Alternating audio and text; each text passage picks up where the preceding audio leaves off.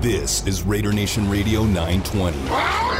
Unnecessary roughness. Unnecessary roughness. I think this that somewhere within the first five to ten plays of the game, the other team's quarterback must go down. And he must go down hard. It's unnecessary roughness here on Raider Nation Radio 920. Big hole, first down, end zone, touchdown, touchdown, Raiders! Would you believe it? This is unnecessary roughness on Raider Nation Radio 920. Here's your boy, Q. And here we are back in studio on this Monday, August 23rd, 2021, coming off a weekend of some Raiders football. Of course, there was the Manny Pacquiao fight. SummerSlam was going on. Bishop Gorman was in action on Friday. I mean, there was so many things going on over the course of the weekend and just throughout the the area. It was awesome. Uh, I made my way down to LA and back. Glad to be back here in the Las Vegas area, back in studio, here to talk with you for the next couple hours some Raiders football. And as I come on the air, get an email, and I love this. I love the great timing. I used to always complain at my other radio station. Shocking, right? Me complain about something. But I used to complain about there was never any kind of news that rolled out during my show. But I love that the Raiders always kind of wait until 2 o'clock and they say, okay, let's go ahead and send the email out about what we have just done if we've done something. So uh, just got the email from Katie over with the Raiders, and I appreciate her. The Raiders have resigned tackle Devery Hamilton. Uh, in a corresponding move, they released Rasul Douglas, the cornerback. I don't think anyone is shocked by that, especially after what you saw from him on Saturday against the Rams. Had a few good moments late in the game, but early on, and that taunting penalty that he received, and did not get a very good look from uh, Coach Coach Jon Gruden. He was not too happy. Uh, kind of saw the writing on the wall for Rasul Douglas, so he's been released. Uh, guard Parker uh, Ehinger, he's been released and waived punter Corliss Waitman. He's also been released. So those are the moves that the Raiders are making. They do have to get their roster down to 80 men by tomorrow at 1 p.m. Uh, they're on that quick, fast, and in a hurry. And of course, JT was speaking about it on his show uh, about the depth and, and, how they need to address, especially the linebacker position with Nicholas Morrow down with a foot injury, and unfortunately the UNLV product Javin White uh, down with what looks like a significant knee injury, but uh, has not been cleared up yet. And uh, we'll we'll wait to get the the exact diagnosis of that. But unfortunate, I hated that for Javin when I saw that live in person because uh, he's been a guy that's been competing and working really hard during training camp and uh, really looked like he was carving out a nice little role. Had a good game leading up until the injury, but that's how that's how football go. I mean, you're one play away at all time. It doesn't matter who you are. If you're third string, second string, if you're a starter, it does not matter. Uh, you could be in the game one minute and be out the next minute. So, of course, we all hope for the best for Javin White, but uh, waiting for the official diagnosis from the Raiders. And then, of course, we have Demond Cotton in studio. wasn't able to see him face to face on Friday. Uh, can I introduce you first? No, or you just gonna jump into the show? People know who I am. I was, okay, ready, I was ready to get into it. Come on, if you don't know who I am by now, come on. You feeling a little froggy about yeah, yourself, man. You feel a little confident, man. I'm gonna have to cut your mic off. I'm gonna have to. I'm gonna have to turn you off. See, I try to give you some leeway and try to give you some love and let you participate in the show, but then you don't even let me introduce you. now you're feeling yourself a little bit too much. First, you were outside, and I wasn't even going to bring this up on the air, but he was up here lying to a fourth grader no, and dogging a fourth grader earlier. I wasn't gonna bring this up because I actually, you know, I didn't want to put you out there on Front Street. But now that you, you know, you came in and tried to take over the show before we, no. we're not even five minutes into the show already, and you're already trying to bogart. You like that dude on the highway? Wanna, I didn't want to move past the Javin White story. I was about to introduce you and ask you your thoughts on it as a UNLV guy. That's right. why you got to let me be the traffic cop, and you just when I say it's time to proceed and go through the green light, it's time. It's like leaving the stadium, which I had a difficult time Ooh. leaving SoFi Stadium on uh, on Saturday night. Matter of fact, let me ask you this: How was the parking at Allegiant Stadium? Was it a little easier to get out this time, or was it still kind of a headache? It was still a headache. Okay, it well, was, it was still. And I'll, this is no offense to them, but I mean that's just um. It's how it go. Yeah, SummerSlam is also like that big of an event. Where it was like you're you're talking about the traffic cops. I was one of those guys like because this is my first time using the media parking. Okay, having to use the employee parking, so media parking's different and it's just like that. Where do I have to go? And then it's just like, oh man, I'm gonna try You're to be parking slick. lot 89, right? Yeah, yeah. But then it's one of those, hey, excuse me, you know what parking lot 89 is? I'm sorry, man, I don't. It's like I asked like five people, right? And like nobody. Did well, you, did you have experience that your first time? No, I got there super early, and oh, so okay. uh, it was pretty easy. I looked at the map and I was like, "Oh, hey, I can read." So let me go ahead and okay, go to well, go cool to uh, lot eighty nine, well, and then get cool on the too. shuttle and go to the stadium. To be honest, if they would just say like, "Yeah, it's basically in this hotel's parking lot," then that, you would have known. That would have been a lot easier. I understand. Sometimes you got to just wait. You know, you got to you got to do it like that. So I'll tell you this: SoFi Stadium was a disaster. trying to get in red parking lot because there's no signs for the red parking lot, and that was not a media parking lot either. At least at Allegiant Stadium, they have a media parking lot. Red was just a, another color. So they gave us all the red lot to park in as media, and there was no signs, and so you had to go through purple. But it's almost like you had to know the se- secret handshake at the door to even know that you had to go through purple to get to red. And then I got there, and so the parking lot was pretty empty. I was like the last of the Mohicans to park there, at least I thought. So I parked there. I went to the game, did the media following, which usually is take about an hour before. So I'm thinking, okay, well, traffic's gonna be thin by the time I get out, brother. Let me tell you, that parking lot looked like it was super packed. Like everyone waited for me to come out to leave. It was so packed, it was ridiculous. But hey, man, these are uh, you know first world problems. Did you want to go back inside and see if you could just kick it back inside? I was like- thinking about it, I was- but there was really nothing going on inside. Plus, I wanted to get to the house. I actually, after the game and after the media session, I went back to the hotel that we stayed at in Santa Monica and loaded up the family, and we rode back that night. So we got back here to Las Vegas about 5 a.m.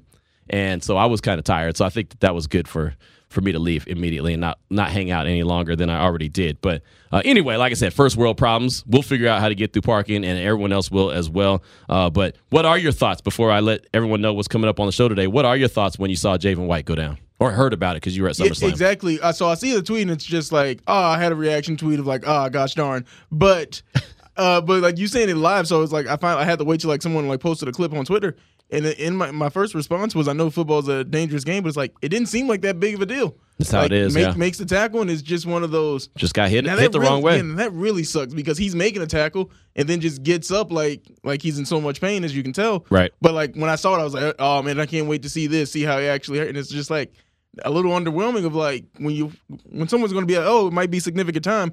I'm not gonna lie, but you want it to be like something like I see why he got hurt. That looks devastating. But when it is just like, man, I wish it was There's not that I no way wish to wish an injury anything. No, I don't have any idea where you're going with this. okay. What I'm saying is, if someone gets hurt, like you want it, They you get it- hurt. Yes, It but you want it to look like something that that, No, that involved like that was in so much pain. No, I don't. No, Just I looks don't. like he made You're a routine wrong. tackle. You're wrong. You're it wrong. Just looks like he made a routine That's the tackle. wrestling. That's the wrestling background in you. I guess so. That's the because wrestling if it was just background. if somebody was just like, "Oh yeah, man, I tore my ACL. What'd you do? I just stepped on the curb wrong." Like, that's Look, it. I tore my ACL just coming down with a rebound. It was real simple. See? I mean, it's simple. yeah, sometimes Achilles injuries happen all the time without any kind of action. You, this is one you have you you, you got to fall back on. You, you lost this one. You just I- I lost. didn't just take just take that L. I'll just take, take, the L. I'll shut up. Just take the L. Damon's not doing too well on this Monday. you know what? You know what it is, You, man. you, you lost in the in the in the hallway earlier talking about the fourth grader, and now you're losing on the air. But Because it's early. This was, this was right before the show. This wasn't like something that happened. To, this is right before the show. He was accusing me of down and on a fourth Uh. I'm not the actually the the fourth grader's sister is telling you that. Who's an intern here at the radio station.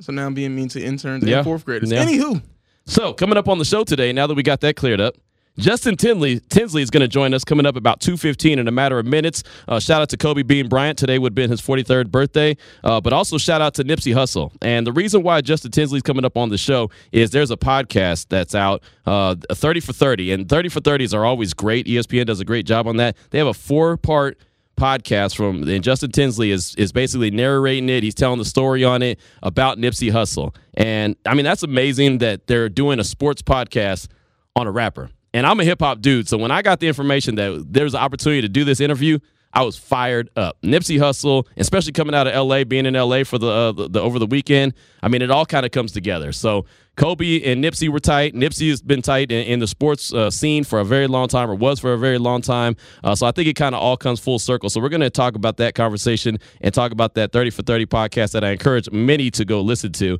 Uh, I think that you'll learn something, even if you're not a hip hop head. But that's going to come up in a matter of minutes at 2:15. At 2:40, Ted Nguyen from the Athletics going to join us to break down film, talk some Nate Hobbs, talk about the Raiders defense, what he saw on Saturday, what he's been seeing from Gus Bradley and and, and company. Also talk about the offensive line, Alex Leatherwood, Andre James, what he's seeing from Richie Incognito, who's you know banged up right now, and hopefully he'll be back by the season opener against the Ravens. Uh, John Simpson, how is he competing? Uh, we'll break it all down with Ted Nguyen from the Athletic. All things film as far as the Raiders go, and that'll be about two forty. Of course, three o'clock we have uh, NFL news and notes of the day. I like to call it Cover Three, uh, brought to you by Nova Home Loans. We definitely appreciate them for their efforts. So we'll just take a look around the NFL, and then at three thirty, Carolina Teague. She's from 9:30 a.m. The Answer. She's the host of the Sports Time Show uh, in San Antonio, Texas. She was in town this weekend for the Manny Pacquiao fight. She's still in town right now, so we're gonna catch up with her. This is her first time in Vegas, So I want to get her thoughts on that. Uh, also, her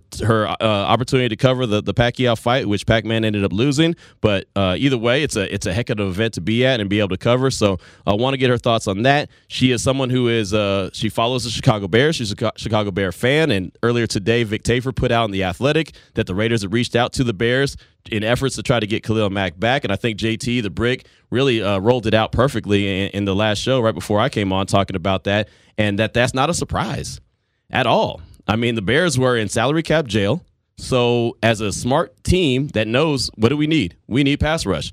Let's go ahead and make a call, see if we can get Khalil Mack back. Now, I know a lot of Raider fans will poo poo on that and say, should have let him go to begin with. Doesn't matter about what you should have, should have, could have, would have. It's, you know, 2021. They need pass rush. So they were going to see if the Bears were interested in making a trade. They weren't. Fine. They move on. They went and got Yannick Ngakoue. They're very happy with Yannick Ngakoue. That's something that Vic Tafur said as well. Hey, this is not anything against Unique at all. It was just an opportunity. Hey, it looks like the Bears are in salary cap jail. How can we help them out? Let's go ahead and try to go get that pass rusher. They had to release one of their cornerbacks, a big time cornerback, because of that salary cap situation. I mean, you're guaranteed to miss a shot you don't take, so take it. Exactly, because Vic even said it. Because you know, you got he responded to at least one person and said, "I just thought it was interesting that they made the call. You know, it's nothing serious. Because let's say if they were to offer, hey, we'll give you Khalil Mack for um, two seconds, you'd be like, whoa. But you don't know if you don't make the call. Exactly. I mean, the worst they could say is no, which clearly they said no. The Raiders went out, made a move, got Yannick Ngakoue. He's tag teaming with uh, Mad Max Crosby. They look like a hell of a team, and uh, I think everybody in Raider Nation is excited to see what uh, you know what what they do moving forward. So again, it would be irresponsible for the Raiders if they decided not to go and at least pick up the phone and make a call. Well, you know, we, things didn't end the way we wanted to with Khalil Mack, so we're not going to call. No, that's being that irresponsible. Who cares? You know, and, and, it's it's not a it's not even a, a bad look on you. It's a great look if you go and make that call. And if it had worked out and they brought him back, great. Yeah. It, didn't. Fine, that's okay too. Because how many times do you see like a, a trade come through and every a fan base, no matter the Raiders, they're just like, we could have got that guy for that. Right, all the time. DeAndre Hopkins. No one knew that DeAndre Hopkins was going to get traded in Houston. People were hitting me up like, "Q, I see uh, DeAndre Hopkins is available," and I was in Texas at the time. I was like, "There's no way he's available. He's the mayor. he's the mayor in Houston." No, I'm serious. I did. I was like, "He's the mayor there in Houston." I mean, the the city will go scorch earth if they trade him. Well, they traded him, and the city went scorch earth. I mean, the Texans they lost their mind. Bill O'Brien eventually lost his job, traded him for a cup of coffee. And, you know, well, now we all see what's going on in Houston with Deshaun Watson. He'll be up next. But, I mean, again, just because I say that, oh, it's not going to happen, or just because you say, no, it's not going to happen, don't mean it ain't. Smart teams will pick up the phone and make a phone call. So, uh, yeah, that's our lineup that we have. The guest lineup. We got Justin Tinsley coming up in a matter of minutes from the undefeated Ted Nguyen from the Athletic and Carolina Teague. 9:30 a.m. The Answer, host of the Sports Time. She does that in San Antonio on Sunday. She'll join us as well. Of course, we want to hear from you, Raider Nation, throughout the course of the the show. Uh, got a lot to get to. Matter of fact, uh, and want to hear your responses, Raider Nation, on the Salmon Ash text line six nine one eight seven keyword R and R, or you can hit us up at 702-365-9200. Let us know the question and the topic that I have today every year there is a surprise cut. Every year there's someone that you say, whoa, didn't see that coming. Who do you think it's going to be this year, Raider Nation? Who do you think is on the outside looking in when the 53 man roster is all put together? Now, I encourage you to text right now at the Salmon Ash text line at 69187 keyword R&R because we do have a guest coming up next, and I don't want you to be on hold very long. But I do want to know that answer from you. So you can start thinking about it right now. We got Justin Tinsley from the Undefeated. He's coming up next. This is Unnecessary Roughness on Raider Nation Radio 920. You're listening to Raider Nation Radio 920. Raiders! Welcome back to Unnecessary Roughness. Unnecessary Roughness. Here on Raider Nation Radio 920. Here's your boy Q. And here we are, 2.15 is the time on this Monday, Unnecessary Roughness, Raider Nation Radio 920. As promised, Justin Tinsley from The Undefeated joins us now on the phone lines. You can find him on Twitter at Justin Tinsley. And Justin, thank you so much for your time this afternoon. I'm so excited about talking to you. I've been thinking about this for a couple weeks now. And today, what an appropriate day would have been Kobe Bryant's 43rd birthday. Of course, uh, Nipsey Hussle, who we're going to be talking about in great length. Uh, you know, he was he was pretty close with uh, with Kobe, and you saw him all the time courtside at the Laker game. So I think this just came together perfectly. But uh, you are the guy. You are the guy behind the whole Nipsey Hussle 30 for 30 podcast, uh, basically narrating it, telling the story of it, uh, four part podcast. How, Justin, did this whole thing come together? First and foremost, man, I just want to thank you for uh, having me on here. It's a true privilege, true privilege to be on, on here talking to you, rather. And the idea for the podcast, it had it took on many forms and iterations over the years. Uh, I tell this story quite often than my friends. Uh, this like the first time I'm saying it on air, but uh, I was I originally wanted to do a story with Nipsey in 2018, shortly after his debut album Victory Lap came out, and I had a mutual friend who had a connection at Atlantic Records, and she was she was working with Nipsey as his publicist at Atlantic, and they were really good friends, and we wanted to try to get Nipsey some coverage on ESPN. And I wanted to explore, you know, the depths of his friendship with a lot of guys in the NBA because it just felt like there was a deeper story there. And I knew it was far more than just famous, you know, famous rapper and famous mm-hmm. basketball player taking an Instagram picture uh, either before or after the game. And, you know, Nipsey was really busy in 2018, man. It felt like he was in a different city every night, pubbing victory lap. And, you know, I, I wasn't exactly just twiddling my thumbs either.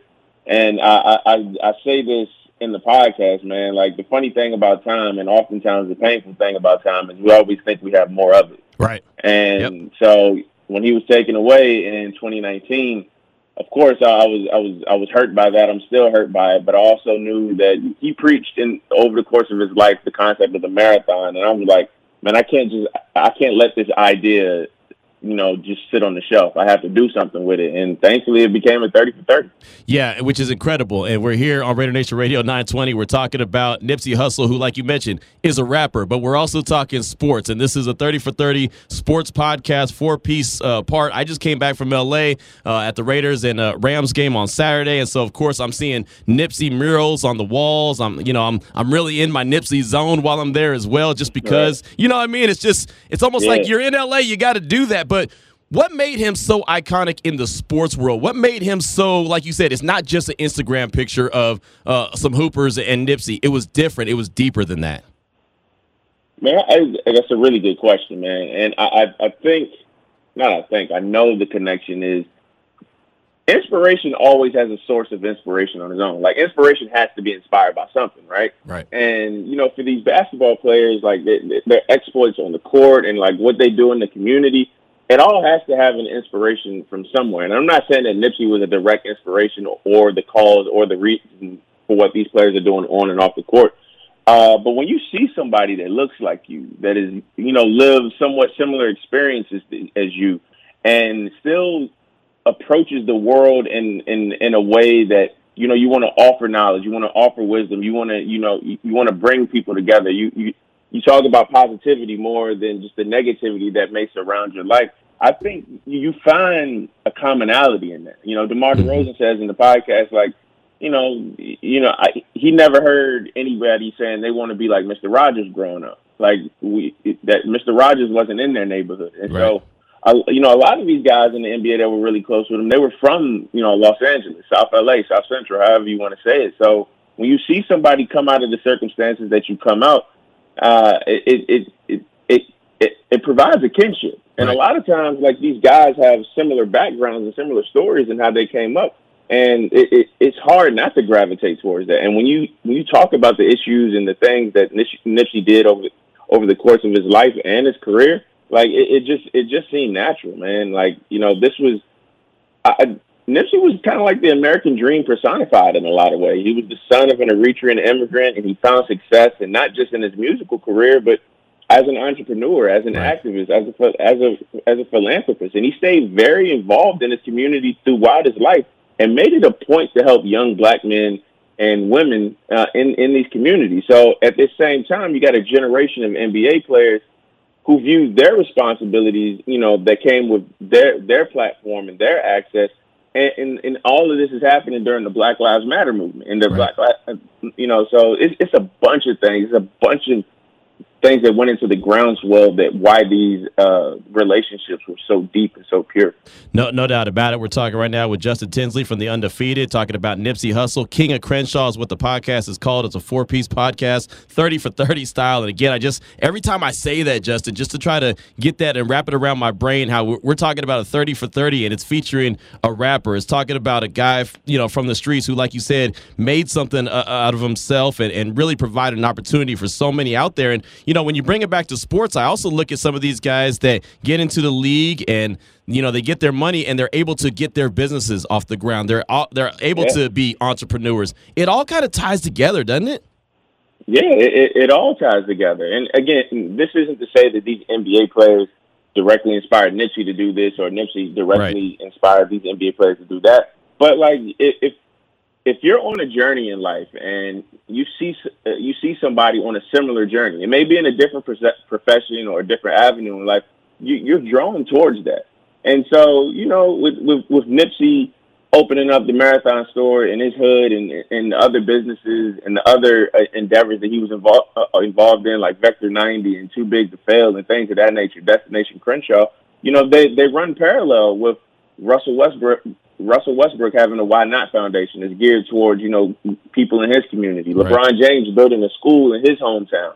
Like when you when you can look across the aisle and see somebody, you know, trying to plant similar seeds of what you're doing, you're drawn towards that. And and that, that's a that's a deeper relationship than any Instagram caption could ever cover or any picture on social media. Like they're they're they're, they're real ties right there to those guys. Yeah, no, there really is. And Justin, one of the most important things and one of the reasons I really wanted to have you on this show to talk about it was because I wanted people to realize that might not even know who Nipsey is, you know, or he was, has never heard his music, realize that a lot of these guys are more than just what you see on the outside, more than just a rapper, more than just a mm-hmm. hip hop guy. I mean, there's a lot of reasons to go and listen to this podcast. If you're your average Joe that just needs a little bit of inspiration, what would you tell your average just person that says, "Hey, hey, Justin, why should I listen to this podcast about a guy that I've really I've never heard him even perform?" Well, that's the thing about Nipsey. He he was always willing to learn something new, all, always willing to apply like knowledge and experience and, and lessons that he learned in his life into his decision making. And for somebody who may not know who Nipsey Hussle is, I, I just implore you to listen to the first maybe like four or five minutes of episode one, and you'll see that this guy made a deep impact on a lot of people. Just because you may just because you may not be familiar with his music or his life story, mm-hmm. that should give you even more reason to want to find out like why was this guy so special and why did he matter to you know some of the biggest names in the world like LeBron James and Steph Curry, right. and James Harden, and so on and so forth. Like these guys were deeply moved and inspired by him, and they're the ones that inspired millions. Right. So, yeah. And, you know the thing, and I'm sorry I didn't didn't mean to cut you off. The thing the uh, thing about it as well is we see these guys pregame, we see these guys warming up, and nine times out of ten, to a T, these guys have Nipsey in their in their ear. You know, they're they're listening uh, during the pre games. And I'll tell you this: I was at an LV Aces game just the other day, and they were losing. And all of a sudden, the DJ put on that last time that I checked. And I promise you, Justin, when when that last time that I checked hit and that baseline dropped, it's almost like every player on the court, Aces and the uh, the Mystics that they were playing, just all of a sudden, it took it to another level. You know what I'm saying? And that's that's that's when you know that you're listening to something that's really inspiring yeah, is when man. you hear hear that song or hear a song like that, you just you turn up immediately. Yeah, man, a song like that hits differently when you uh, understand Nipsey's life story and understand that everything he put in his music was always authentic and true, good, bad, and indifferent. You know, like there, there's something that hits different when you know somebody worked their entire life to get to get to a to get to a pedestal, to get to a pinnacle, to get to a platform where they could reach a, a lot of people. And and if you listen to that podcast, again, to the person who may not know a lot about Nipsey, if you listen to this podcast, you'll see why the concept of the marathon resonates with so many people because this dude didn't just talk about going on a marathon he lived it right and he he went through setback after setback after setback after setback but he he stayed true to his life he stayed true to his calling his mm-hmm. passion mm-hmm. And you know, this, this dude left the world a better place than what he found it. You know, and that's what life is about. You know, I mean, that's something I've been so passionate about as well. You, we're all going to suffer, you know, setbacks. We're all going to take two steps forward and then take a couple back. But if we want to really achieve that goal and get to where we're trying to get, you could say that even if you're trying to build a football team. You know, you can you could say that hey, as you put these pieces together, you may have an injury, you may have a minor setback, but they always say what do they say? A minor setback for a major comeback. You've got to Absolutely. keep on grinding and keep on fighting, and that's what Nipsey did. And again, that's why I'm so passionate about this. And I, I started this whole thing off talking about Kobe Bryant and the fact that you know today would have been his 43rd birthday. I mean, just from from what you've heard, talked about, listened to, seen, witnessed, uh, how how special was that relationship when they used to see each other courtside there at uh, in L.A. Man, I, I think the most powerful thing Nipsey and Kobe ever did together, at least from what I saw, Uh, for one, there was a deep respect between both. You know, Mm-hmm. Nipsey obviously an LA native, and you can't talk about LA without talking about Kobe Bryant. And so he watched Kobe through his his highs and lows, and he watched Kobe run his own marathon, and he was inspired by Kobe in, in various different ways. But they, the most powerful thing they ever did together to me was showing up at a Trayvon Martin peace rally. Mm. Uh, uh, I believe it was a, like a year after uh, Zimmerman was acquitted after uh, after murdering Trayvon, and just to look back on that now, to hear those three names like Trayvon Martin, Nipsey Hussle, and Kobe Bryant. Like it, it, it, it, I saw somebody posted on Twitter earlier today, and I and I retweeted. I'm like, man, like the city of Los Angeles suffered so much heartbreak in less than a year, and then went straight into a pandemic. Like, right, right. like it, you know, we don't we don't talk about like how much compounding trauma like takes on people, but also a city. Mhm. You know, so it, it I, I think that's the most powerful thing they ever did. But you know, they both they both respected each other's hustle. They both respected each other's work ethic. You know, Kobe loved his music, but he was really a fan of what Nipsey was doing in his community because it wasn't just Nipsey was providing lip service for what he wanted to do in his community. He was actually putting action and application behind what he was saying. And for, for yeah, so Kobe Kobe really respected that, and of course Nipsey just respected the, the way. I mean, I was telling somebody the other day, man. I'm glad you mentioned this. Like, there's not really a difference between what the marathon continues means and what Mamba mentality means. Both means like plowing through, even when you you know it, it, it feels like you're going through your roughest period. Both Right. of them are the same TMC and Mamba mentality. Right. No, no doubt about it. And and it, it's I mean, bottom line, man, no matter who you are, no matter what music you listen to, no matter who you hang out with, man, life is a marathon. And and really mm-hmm. preferably it's a long marathon. You know what I mean? Yeah. Like ideally, Yeah. and like you said, we don't know it. We don't recognize, you know, time until it's gone. You think that, oh man, I got plenty of time, and then and then you don't, you know, so Yeah. we want that marathon to be as long as possible. But but Justin, I, I really thought it was important to get you on and, and, and talk about this. My man Damon here, my producer, he's got he's got something he wanted to add real quick. Go ahead, Damon. Yeah, Oh, yeah, go Justin. ahead. Yeah, uh, when listening to the pod, like you had so many athletes on, it was so, a funny part for me was Isaiah Thomas. Like Demarcus Cousins said, yeah, that was my superhero, but Isaiah Thomas put him on because he was like he would bump into the locker room every team that he goes to. Like he's playing Yeah. DeMar DeRozan. So was there a particular player that that was like a bigger fan than others? Like a fan that was like, or a player that was like, yo, I've been rocking with him since day one. Uh, Like, who's the biggest fan? Man, Phew, that that's that's tough. Uh, for the ones that you know that I spoke to for this, uh, I mean, all three of them were huge fans. But like Nipsey, Nipsey and IT go back to when IT was at the University of Washington, and of course, you know, Demar and Nipsey had mutual friends just growing up in South LA. So I, it, it, it might be a tie between both of those. Uh, but you know, whenever somebody says the two biggest inspirations in my career were Nipsey Hussle and the first black president, you know, like that that's that's high praise as well. Um, but of course, you know, Russ is Russ and, and Harden and LeBron, they're all they were all super cool with him. But for this podcast, I Nipsey or IT, but that that's no slouch to, uh, to who uh, you you know Boogie's uh, fandom of Nipsey as well. right, absolutely. Well, I'll tell you right now, great job, great work. Uh, like I said, the minute that I, I knew I was going to have an opportunity to talk to you about this, uh, I was all over it. It was one of the most important interviews I wanted to have, uh, and I definitely appreciate your time talking about Nipsey Hussle. King of Crenshaw is the name of the 30 for 30 podcast. It's in a four piece, uh, you know, kind of um, uh, um, four piece part, four parter. Let's put it like that, four parter. Yeah. Jeez. Uh, it, it- but go go check it out. Uh, great stuff. Again, Nipsey is uh, iconic, uh, and, and you got to check it out. And Justin, uh, great work. We definitely appreciate your time this afternoon, and, and we'll be talking to you soon. Oh, thank you so much for having me on, man. Thank you. No doubt, no doubt. Great stuff. Justin Tinsley right there uh, does the does the whole story, tells the whole story of uh, Nipsey Hussle. And I know there's a lot of Raider fans in L.A. I know there's a lot of Raider fans from L.A. I know there's a lot of fans that go to L.A. and just know how large Nipsey was. I'm telling you, riding around uh, L.A. this weekend, just being out there uh, near the stadium, near SoFi, and seeing Nipsey on the wall, seeing Kobe on the wall. I mean, it, it just it all came full circle. And like I said, today would have been Kobe's 43rd birthday. Yeah, I'm really glad that we did do that because I do think that the Raiders are such a big part of LA, and I didn't know as much. You posted your video. I think you were just in the concourse at the uh, stadium, and it was just like all these Raider jerseys. Because I'll be course, honest, yeah. I, I'm I've only been to LA a couple of times. Haven't been there for a game day, and it's just like, oh, you guys, you guys aren't lying. like where it's just like, oh, this is like a home game for the Raiders. Right. Like you Oh, got like it was just like to actually see it was like, oh man, they not kidding around. no, no, they're not. And uh, I think there was a lot of Rams fans there, but there were definitely a ton of Raiders representation at SoFi Stadium. Now, I'll tell you this when the Chargers uh, host the Raiders, it's going to be a blackout. It's going to be a 100% blackout. The Rams still get some love in LA, but man, I'll tell you right now, when the Raiders go to LA to SoFi Stadium to play the Chargers, done. It's over. It's over. The Charger fans are, if they show up at all, are going to be embarrassed by the way that they uh, they represent. Because I'm telling you, man, Raider Nation is going to be loud and proud, and that stadium, and we'll get into more of the stadium later.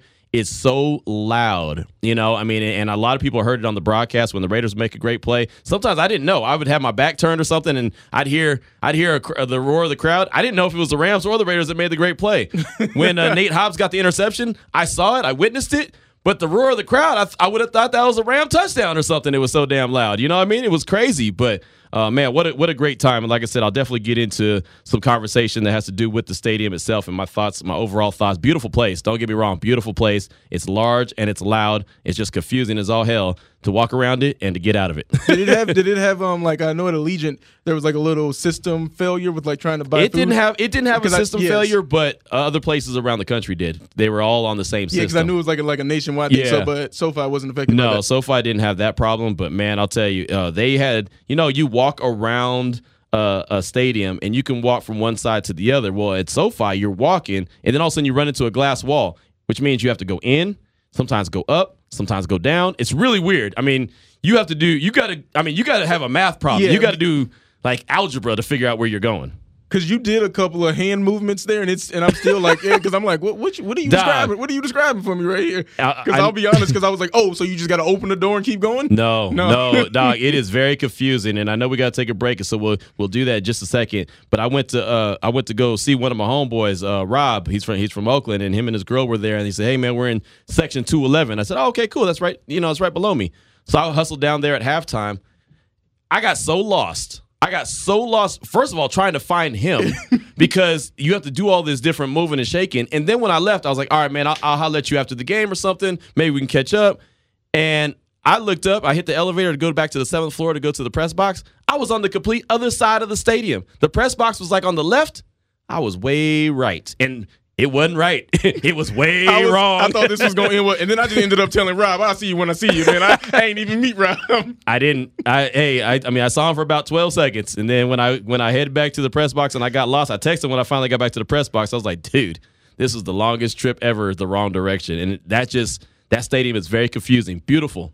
But it's confusing as all get out. 233 is the time. When we come back, we'll be talking to Ted Nguyen from The Athletic, be talking all things Raiders as far as the film breakdown goes. What has he been seeing on film? We'll get to that next. This is Unnecessary Roughness on Raider Nation Radio 920.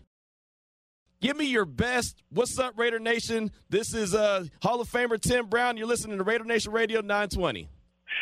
What's up, Raider Nation? This is Hall of Famer Tim Brown, and you listen to Raider Nation 920. Welcome back to Unnecessary Roughness. Unnecessary roughness. Here on Raider Nation Radio 920. Here's your boy Q.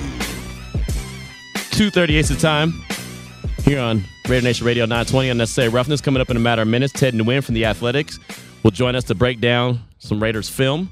We'll go into the film room with Ted Nguyen. He does a great job for The Athletic. We'll talk some Nate Hobbs. He came out of Saturday looking great. Got a game ball from Coach Gruden. Gruden says, I don't give game balls for preseason games, but he earned one.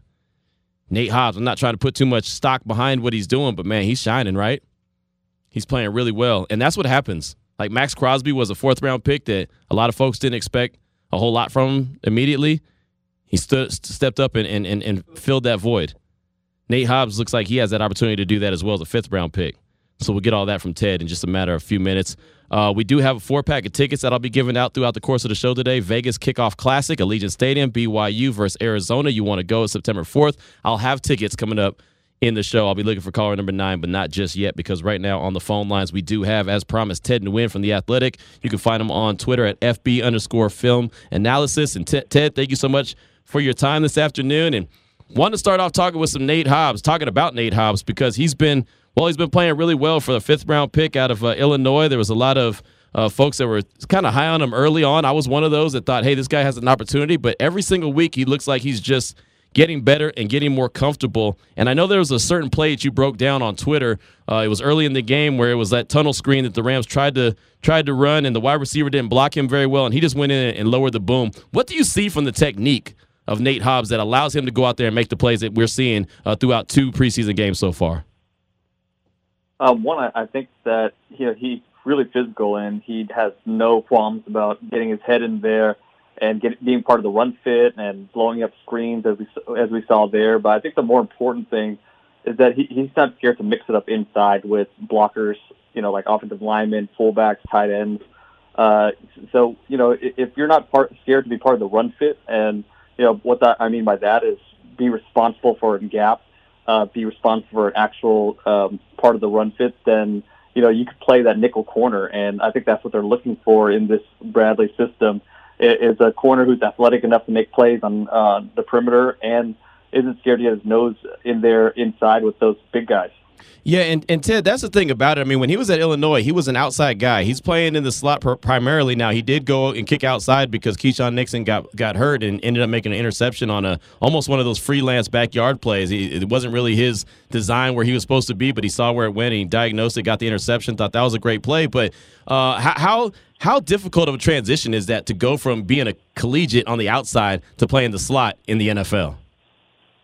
Uh, I think you have to be a smart player because uh, you have a bunch of responsibilities as a nickel. You know, you're not just playing uh, defensive back; you're also playing part-time linebacker as well. We we talked about being part of the run fit. Sometimes you have to uh, be like a linebacker and, and get in there and throw your shoulder in there and, and and you know blow up some blocks. And you know, you you have to have a certain mentality to do that. And you also have to be able to, you know, learning run fits is not an easy thing. It's not just about you know, th- throwing your body in there, you have to know how block blocking assignments are, um, you know, being designed. You, you have to know how it unfolds. You have to make your reads. You have to get in there, and then on top of that, you have to learn all your uh, responsibilities and coverage as well. And you know, you have to play man. You have to learn how to play different zones as a nickel. Um, so it, I think it depends on one how willing you're. Uh, how willing you are to be physical, and two, how um, easy you are, uh, you know, how easy you're able to learn and uh, pick up all these different assignments you have to learn as a nickel. Talking right now with Ted Nguyen from The Athletic on Unnecessary Roughness here, Raider Nation Radio 920, breaking down Raider film. And uh, I don't want to put too much on, on Nate because it's only been two preseason games and a handful of training camp practices. But uh, is he a guy that you could have seen as as one of those dudes that played uh, with that Seattle defenses that, that looked like that they picked it up pretty quickly that, you know, that Gus Bradley was a part of earlier in his career? You know, he, he doesn't have that prototypical size that um, those Seattle um, Seattle system guys are looking for. They're looking for guys that are uh, above six foot and have longer than 32 inch arms, and he's just a little below both of those measurements. But those are outside guys. Right. Um, for the inside guys, they're a little more flexible with how how big you are. Um, but you know, he he looks he plays big. I think that's the important thing. Like you know, we talked about, he's not scared to be physical, and you see that recovery speed and length uh, when he does make those pass breakups. Like he got that interception, but he also had a really nice pass breakup uh, where he, you know, was able to cover a, a ton of field. So he has um, a lot of length. He's able to cover um, field, and he looks impressive um, in, in the preseason. And but one thing I've learned, uh, you know, throughout the years of covering football is no matter how good a guy looks in preseason, you right. don't crown him just yet. You know, you got to yep. once the regular season starts and those starters are playing, it's a whole different game but it, it's a good sign that he's making plays right now for, for the Raiders, and it looks like he has an inside track for winning that nickel spot. Yeah, it, it really does, especially since Nevin Lawson is going to be sus- suspended to start the season, so it kind of opens up the door for uh, for Hobbs to get that nickel, like you mentioned. Uh, I did want to ask you about Johnathan Abram and uh, Tre'von Moehrig. Of course, Moehrig is playing that free safety role. Uh, Abram is more up in the box. Uh, do you feel through two preseason games that at least Abram looks a lot more comfortable and looks the the, the part a lot more than he did previously? Yeah, he, does. You know, and we haven't seen him make that big mistake yet, but we've seen him play in a box and uh, make some physical plays against a run, which you'd like to see. Um, but you know, so far in coverage, he, he looks pretty good. You know, I, I think I've counted a, a couple plays where uh, it was a little iffy. If the quarterback threw the ball his way, it might not have been good. Um, but you know, he's an aggressive safety, and um, as long as he learns when to be aggressive and uh, when to kind of back off and play it safe, you know, he'll be fine. But he he looks, you know, he said he lost a little bit of weight.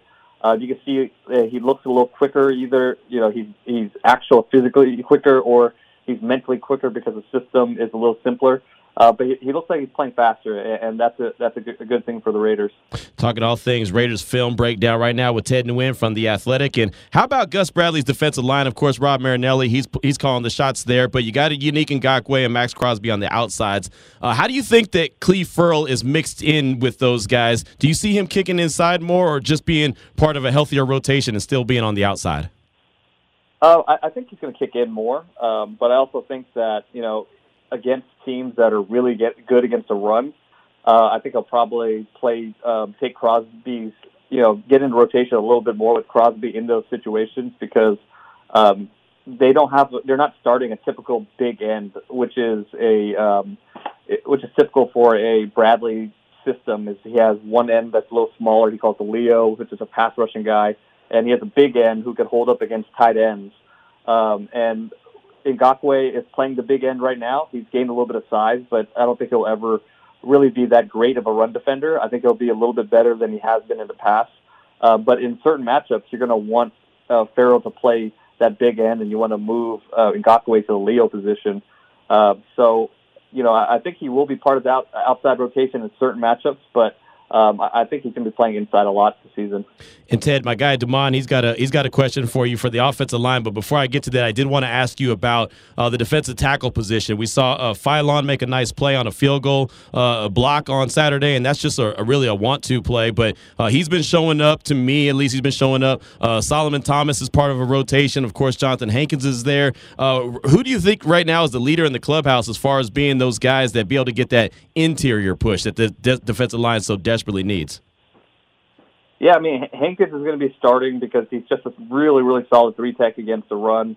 Uh, but you know, who, who I don't know who's going to play the one tech just yet. But like you mentioned, uh, Philon looks really good. Uh, but again, these are you know he's playing against backup offensive linemen right now, but right. he looks quick. He looks like he can get up field and cause some disruptions. Uh, so I, I, like what he's doing a lot right now. Talking right now with Ted Nguyen from The Athletic. You can find him on Twitter at FB underscore film analysis. And uh, Damon had a question about the offensive line. Go ahead, DeMond. Yeah, Ted. Um, from some of your tweets, Alex Leatherwood, like I know that these are select plays that he looked good in, but out of all of the rookies that you've seen preseason offensive linemen, is he looking the best? Because from what I'm seeing, he's looking pretty darn good.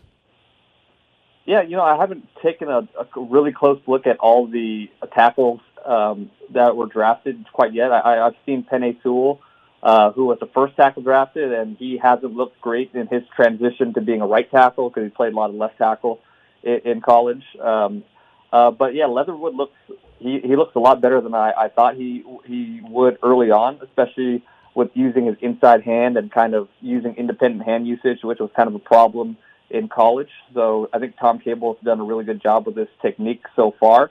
There are a few plays where you know um, where you know he, he might be a little slow on a certain technique, a little slow on his feet, a little slow with his hands.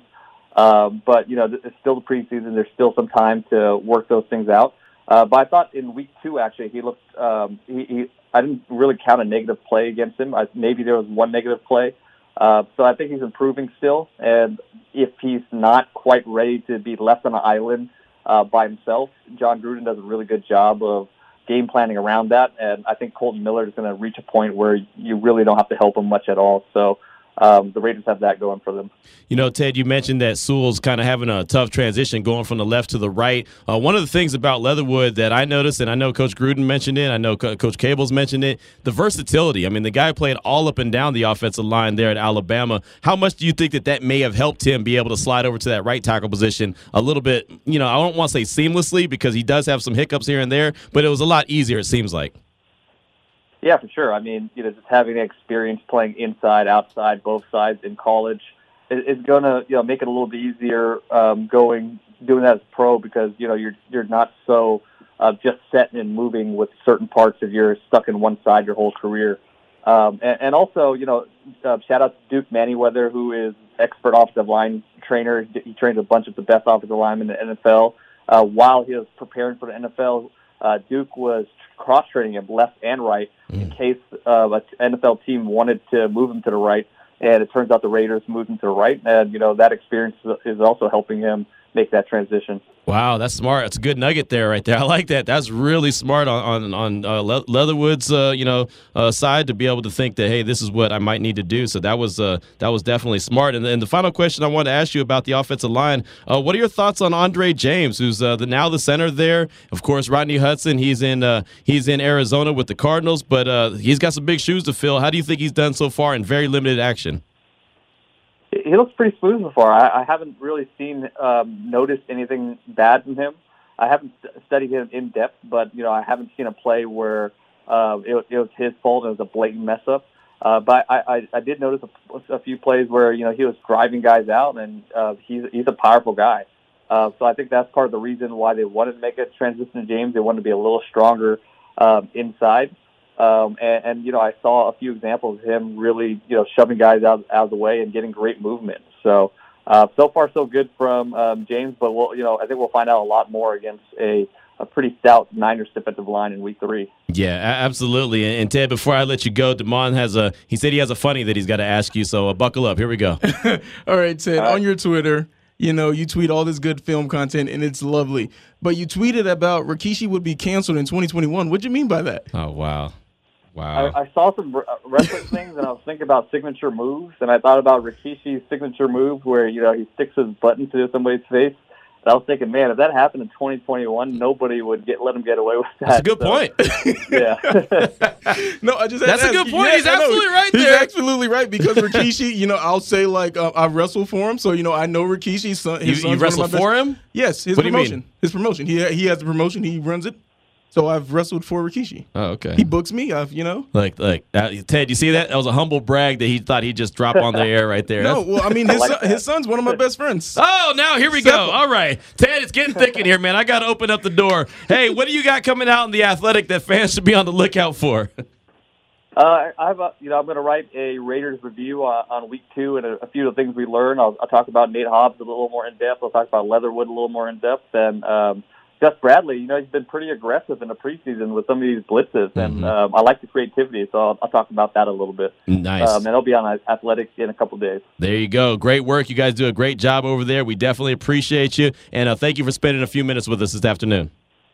No problem. Thanks for having me on. No doubt. There he goes. Ted Nguyen from The Athletic does a great job covering the league and film breakdown. Uh, one of the best to do it at FB underscore film analysis on Twitter. Check him out, and you can see the whole Rikishi comment and – that forced him on to have a humble brag about knowing who he knows. And I, it's all good, man. I ain't mad. Hey, you know, if you're gonna brag, get a brag on. I ain't mad at you.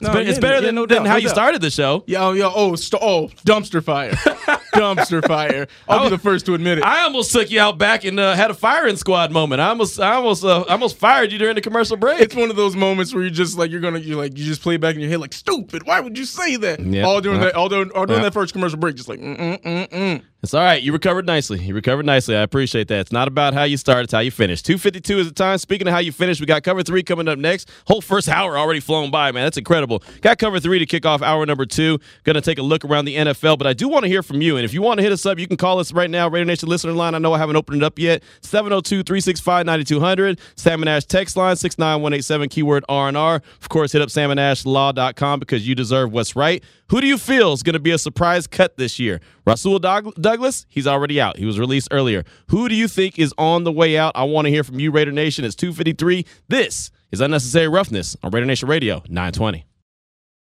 Give me your best. Hey, Raider Nation, this is Hall of Famer Marcus Allen, and you're listening to Raider Nation Radio 920. hey, Raider, hey, Raider Nation, this is Marcus Allen. And you're listening to Radio Station 920. Say Raider Nation Radio 920. Raider Nation Radio Station 920. Welcome back to Unnecessary Roughness. Unnecessary Roughness. Here on Raider Nation Radio 920. I'm gonna have to kick you, you know what, today. Here's your boy Q. Just got a couple minutes left here. An hour number one of the show. Flying by. Unbelievable. Appreciate having Justin Tinsley on from the Undefeated talking all things Nipsey. You hear that Nipsey in the background. Ted Nguyen from The Athletic just joined us. Talk all thing Raiders film.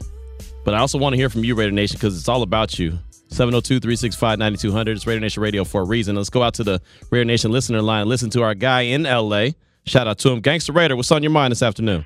What's happening with you? How you got a taste of the city this this weekend, huh? Man, yes, sir. And if it wasn't for a preseason, uh, it would have been more than that. Because you know, what I'm saying me and my homies, we was about 300 deep, um, part um, tailgating at the farm. Nice. And you know what I'm saying? We would have came, you know, normally would have been there, but we just don't believe in paying for preseason games. You know what heard I'm saying? that. So I heard if that. it wasn't if it wasn't preseason, it would have been even more Raider Nation. I said it probably been 80-20, you know what I'm saying? But just because it was preseason, the Rams had a little get back or whatever. You know what Gotcha. I'm saying? But also also want to you know talk about Nipsey and the stuff he did on the impact he had on the community. He had a large impact on the community because he got a um program called Vector Seven you know, I mean, Vector 90, where he gets like a lot of entrepreneurs can go up there and get your um know-how how to start businesses, a lot of um intel and stuff like that.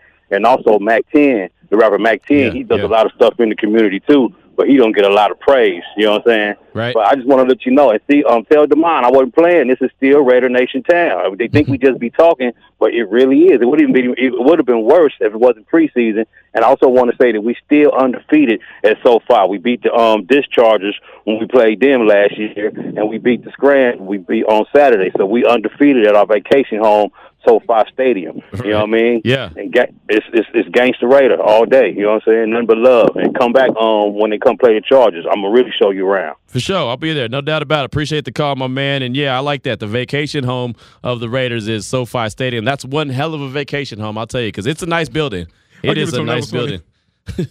I'll give it to him on that one. That was pretty funny. Yeah, no, that was a good one. I, I'm not mad at that at all. Let's hustle back out to the listener line and l- talk to our guy, Raider Mike. What's on your mind this afternoon? What's up, Chief? Chilling, man. Um. Anyway, uh, we talked about this the last time. Uh, we called it. Uh, I called it when we were drafting. Me and you though said Nate Hobbs is a dog, Mm-hmm. a Raider. He plays like a Raider, has instincts like a Raider. He just he's like reminds me a little bit of a cross between Mike Haynes and Lester the Judge. Mm. Haynes. Uh, he just has so many killer qualities, and I love his instincts. And that that the fact that all those that he didn't play for Ohio State, that he had to go to Illinois, they were the only Big Ten school that wanted him. That's going to put a huge chip on his shoulder that's just driven him Yeah, to greatness. It really has. I agree. And, uh, the uh, SoFi Stadium, um, this, that's our vacation home. I, I said that earlier today on uh, on Clay's show. Uh, it's always going to be our vacation home. It's the only we are the only team that's hoisted the Lombardi there in LA. Deal with it, chokers. Deal with it, lambs. It's always going to be that way. It's our home game, our extra home game a year, and sometimes two. You know, if we got the Rams. Right. So Good stuff. Good stuff. Thank you, Raider Mike, for that call. Yeah, that was that was uh, good stuff. And look, before we get to cover three, which we're going to kick off hour number two, I do want to talk about Nate Hobbs and what I was saying to some fellow members of the media following the game because he did talk to the media, and I, I always I, I, I kind of I take guys' body you know uh, language for something. And anyway, we'll talk Nate Hobbs, and then we'll get into cover three. We'll do that to kick off hour number two of unnecessary roughness. This is Raider Nation Radio 920.